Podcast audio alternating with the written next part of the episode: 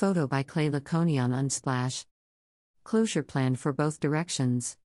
A full closure at the Robert F. Kennedy Bridges Harlem River lift span to slash from Manhattan is scheduled on Monday, December 5, between 2:30 a.m. to 3:30 a.m. for a bridge lift to accommodate marine traffic. The closure will last approximately 20 minutes. Customers traveling on the M60 bus, which offers service to LaGuardia Airport, should expect delays. Motorists may wish to consider an alternate route.